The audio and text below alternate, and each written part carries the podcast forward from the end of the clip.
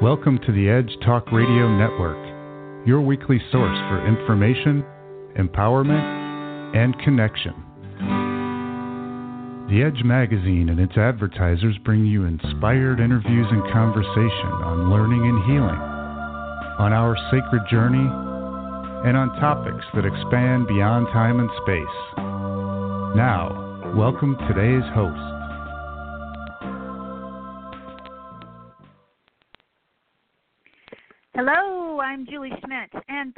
Joining me for another episode of Jumpstart Jam Sessions on the Edge. As a psychotherapist and energy healer, I'm here to answer your questions, provide insights, and share some laughs about life's ups and downs, ins and outs, pros and cons, qualities and quirks. You're here because you have a thirst for learning, living, and loving. You also have a desire to genuinely relate to others from a place of compassion and authenticity. And lastly, you understand, value, and honor the body, mind, and spirit connection. As a marriage and family therapist trained in human sexuality and energy psychology, I provide intuitive psychotherapy in my offices in Edina, St. Paul, and White Bear Lake, Minnesota. I specialize in relationships, sexuality, anxiety, depression, trauma, and self esteem issues. I also teach workshops geared towards couples and individuals looking to increase their passion and deepen their intimacy with each other and with life.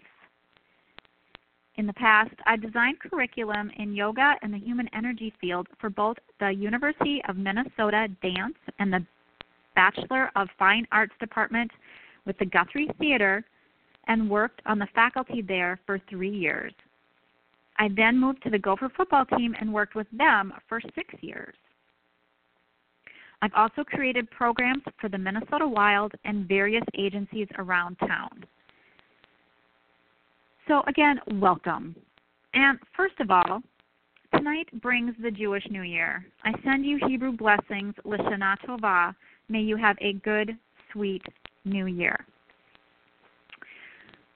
So I now turn to today's question on our Q&A Wednesday, which comes from Tad. And Tad writes, I struggle with general anxiety and panic attacks. When dealing with my panic attacks, everything I read and the professionals I talk to give me these metaphors to deal with the repetitive thoughts, and bodily sensations I experience during these attacks. To be honest, I hate it when they do this. I'm terrified and sweating. My heart feels like it's going to explode. I feel electrical shocks going through my body, and my throat closes. So I feel like I'm going to choke on my own blood. The professionals say I'm supposed to let go of the rope or let the panic wash over me. Not only is this advice unhelpful, but it causes me to become confused, which that increases my panic. Hello. I can grasp metaphors and obtuse concepts when I'm calm, but when I'm in the throes of an attack, the last thing that makes sense is to ride the tide. Is there something tangible that I can do when I'm having a panic attack? What are some ways to decrease my anxiety? Well, Thank you, Tad. And once again, here we have a very compelling and complex question. So, in order to thoroughly answer that question, I'm going to first explain a little about a little bit about anxiety disorders as per the current Diagnostic Statistical Manual of Mental Disorders, or the DSM 5 for short. The DSM 5 is a super thick purple book that uses symptoms to put mental disorders into categories. So, I'll describe the symptoms of general anxiety disorder specifically because that's the most common type of anxiety disorder. I'll then clear up any confusion about anxiety attacks versus panic attacks and what's the correct verbiage. We'll then switch over to working with anxiety through psychotherapy and yoga. First, the terms anxiety attack and panic attack are both used in the common vernacular, so they're both like commonly used interchangeably. But in the DSM 5, in the, the Diagnostic Statistical Manual, what we're referring to by name is a panic attack. And then there's the difference between panic and anxiety, and these differences between an actual attack and general anxiety can best be distinguished in terms of duration and intensity. So, for example, during a panic attack, the symptoms are sudden and intense. They can occur out of nowhere without a known reason. So, say you're shopping at the mall, something that you do all the time, and out of nowhere your symptoms appear. However, I've noticed countless times, especially with adolescents, where anything, real or imagined, that's socially or academically related can trigger an attack. So with adolescents, you have layered on top of the anxiety, you've got just the anxiety that everybody goes through that's normal when you're an adolescent. So anything that's socially or academically related, there you go, there's an attack. Usually the symptoms escalate and peak in about 10 minutes and then they subside. Although some attacks may occur one after the other, so in succession, or they can last longer. Another aspect is there's oftentimes an ongoing fear that a person might have another attack, which may cause people to avoid things that bring on an attack, or they fear for another attack, which may in and of itself bring on attack, an attack. So that means like the fear of having an anxiety attack can actually bring on an anxiety attack or a panic attack. I'm sorry, panic attack. There I go, interchanging the words. So, according to the DSM 5, the symptoms of a panic attack are I'm just going to list them heart palpitations, a pounding heart, or accelerated heart rate, sweating, trembling, shortness of breath, difficulty of breathing, the feeling of choking, pain, nausea, feeling dizzy or faint, feelings of depersonalization, so that's like being really like spaced out or dis- disconnected from your body. And there's also the fear of losing control, numbness or tingling in your body, and chills or hot flashes. So, with anxiety, it's more of a general condition, so it's not an intense attack. And the symptoms are similar. And the symptoms of general anxiety are muscle tension. Again, I'm just going to list them. Disturbed sleep, difficulty concentrating, fatigue, restlessness, irritability, an increased startle response, an increased heart rate, a shortness of breath, and dizziness. So, although the symptoms for anxiety are similar to a panic attack, they're generally less intense and may last for a very long time, so hence general anxiety. Also, term anxiety is an umbrella term for several different types of disorders underneath that anxiety umbrella. So, like I've been talking about, the most common anxiety disorder is general anxiety disorder. So, that is more of the persistent worry about a number of things, such as Is there enough food packed in my lunch? What time is my meeting? What if I forget where I parked the car? So, you're just consistently having these worries about everyday things. Other diagnoses include, but aren't limited to, but the most common after general anxiety, so I'll just list those other anxiety disorders agoraphobia. So that's the fear of going out in public or taking the bus or leaving the house, and that's excessive and beyond normal. There's also social anxiety disorder, and that's the fear of being in social situations and agitation around being with new people. Then there's separation anxiety disorder, and so, you know, a lot of us when we have little kids and you're like leaving them in the daycare or, you know, at the gym and their little like drop-in daycare, that that's a separation anxiety, but when it's a disorder, it's a developmentally inappropriate anxiety around separation from an attachment figure, such as a parent or caregiver. So it's not like the first time you do drop off. It's like later on when the um, child is a little older. Also, there's obsessive compulsive disorder, and that is a recurrent, persistent thoughts or obsessions that cause ongoing anxiety and stress. So you have these thoughts, and they're repetitive. And then alongside with these repetitive stressful thoughts, you have repetitive behaviors. So, say you have a repetitive thought about germs. So, the repetitive coinciding behavior would be excessive hand washing. Or a behavior might be counting, or putting things in order, or repetitively praying. There's also post traumatic stress disorder, or PTSD, and that's reliving or experiencing a traumatic event through intrusive memories, a startle response, numbing, or avoiding a situation.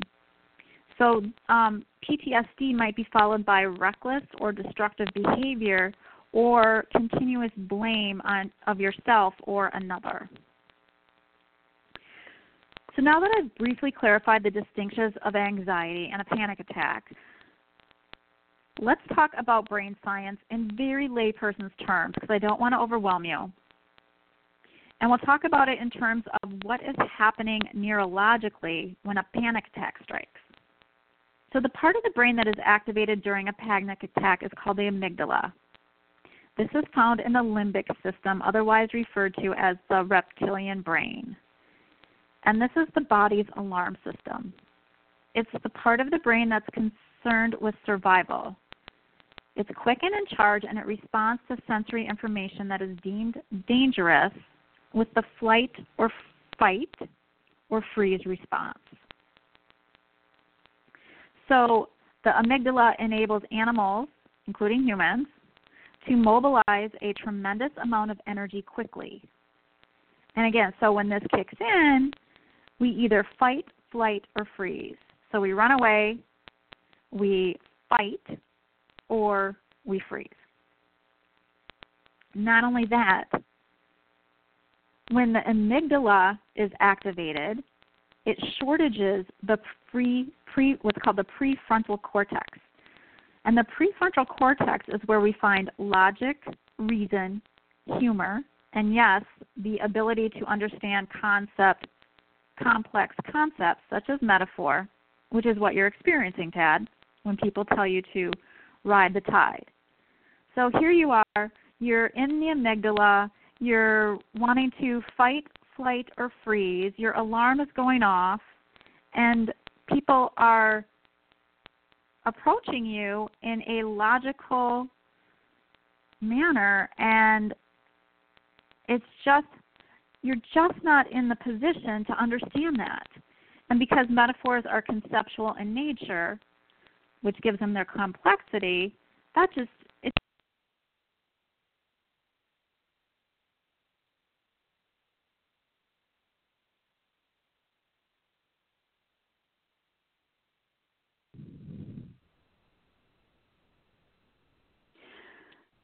I'm back. I have no idea what just happened, and I don't know if Mercury is in retrograde. But um, yeah, so I'm back. Moving on. So we're talking about anxiety disorders, and where I'm going to pick up again is we're talking about the um, what's happening in the brain during a panic attack. And I'm just going to go back and pick it up in case anything was lost in translation um, when I got disconnected. All right, so we're talking about the brain during a panic attack. And the part of the brain that's activated is called the amygdala. And the amygdala is found in the limbic system, otherwise referred to as the reptilian brain, the brain's alarm system. So, what happens is all the alarms are going off during a panic attack, and we're like fighting or flighting or freezing. And if somebody is trying to give us complex concepts such as metaphors, what's happening is it's actually aggravating the system because that approach is relating to the part of the brain called the prefrontal cortex. And the prefrontal cortex is where we find logic, reason, and humor and the ability to understand the complex concepts such as metaphor. So when people, Tad, um, tell you to ride the tide, your energy is not in the position to understand that. So let's turn to what does work. So, first of all, validate. Validate, validate, validate. That means you reflect to the person who's having a and a panic attack what's happening. You were you use words like I know you're feeling this way and I know it's terrifying to you. So, according to Marsha Linehan, who created the highly effective behavioral science called dialectical behavioral therapy, validation is associated with the ability to find and express self compassion and compassion for others. And that is a feature that strongly counters the presence of anxiety. So after you validate, I know you're feeling this way and I know it's terrifying to you, then stage your support and I'm here to help you. Label their emotion. I know you're feeling and however they're feeling, so let's say helpless. And then offer to help. I'm here to help you. So use all these steps with a soothing tone of voice, giving calm reassurances. So the sooth- soothing tone of voice, giving calm reassurances, will help the person's heart rate return to normal. So I'm just going to kind of go over it and like how it would look in a real situation. So say someone's having a panic attack. I say, I know you're feeling this way and I know it's terrifying to you. I'm here to help you. I know you're feeling helpless. And again, I'm here. I'm with you. I'm here to help you. Don't worry. I'm here. So there's a, a picture of a healing response to a panic attack that has absolutely nothing to do with metaphor. So, I now turn to the use of the body mind spirit practice of yoga and its effectiveness in working with anxiety and with panic attacks. So, according to the author of the book, The Physiology of Yoga, Mel Robin, the nerves that are used to energize the muscles for posture and balance get stimuli- get stimulated by anxiety and can therefore lead to a tightening of muscles. So what that means is like in anxiety, your nerves get stimulated. So your brain like stimulates the nerves that innervate your muscles and that leads to a tightening. So when you do yoga postures, what you're doing is you're loosening the muscles and that can release the feelings of anxiety. Also, studies show that patients with anxiety show a significant reduction in their anxiety levels when meditating due to the fact that thoughts are focused on the bodily sensations and not on what's happening in the environment. So when you're meditating, you're focusing on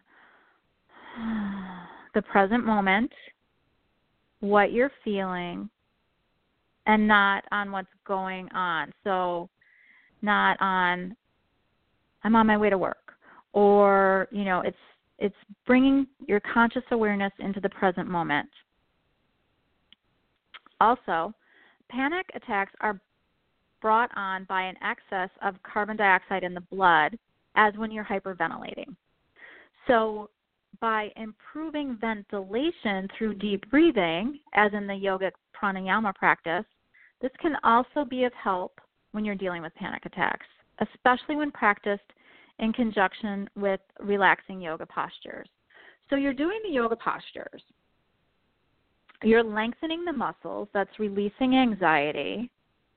And you're also doing the deep breathing, either the pranayama before, during, or after you're doing the yoga pro, um, practice. And that is improving your ventilation and releasing the excess carbon dioxide in the blood. And so you're instead of hyperventilating, you're kind of flipping it so you're doing the deep breathing. According to Fritz Perls, the founder of Gestalt therapy, a panic attack is the experience of breathing difficulty during any blocked excitement. It's the experience of trying to get more air into the lungs. And your lungs are immobilized by the muscles tightening up in the rib cage. So through so although unrestricted breathing releases panic or dispels panic, the person who suffers panic states often simply cannot follow the advice to inhale and exhale. That is which is to simply breathe. So that's precisely what he or she can't do. Because of the there's a symptom of the motor tension, such as the tightening in the rib cage. So again, by like doing the breathing exercises and the yoga postures when you're not having a panic attack, you're ingraining in your body kind of like this is what we do during a panic attack. And then the theory being that you're releasing the anxiety through the deep breathing and the postures and so, theoretically speaking, you wouldn't even have the attacks as often as you normally would. So, all this coming together brings me to tell you about my latest offering called Relief and Chutzpah, which is relief and moxie or relief and courage for anxiety prone people. It's a psychotherapy and yoga class beginning at the St. Paul Yoga Center. This is an ongoing group and the cost is $20.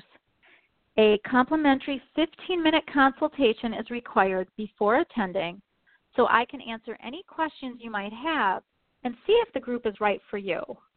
So, for class dates and times and more information, contact me through my website at jumpstartcounseling.net and if you'd like to schedule an appointment for a psychotherapy session, I can be reached through my website as well. Thanks so much for joining me today. And again, Lashana Tova, have a good, sweet new year.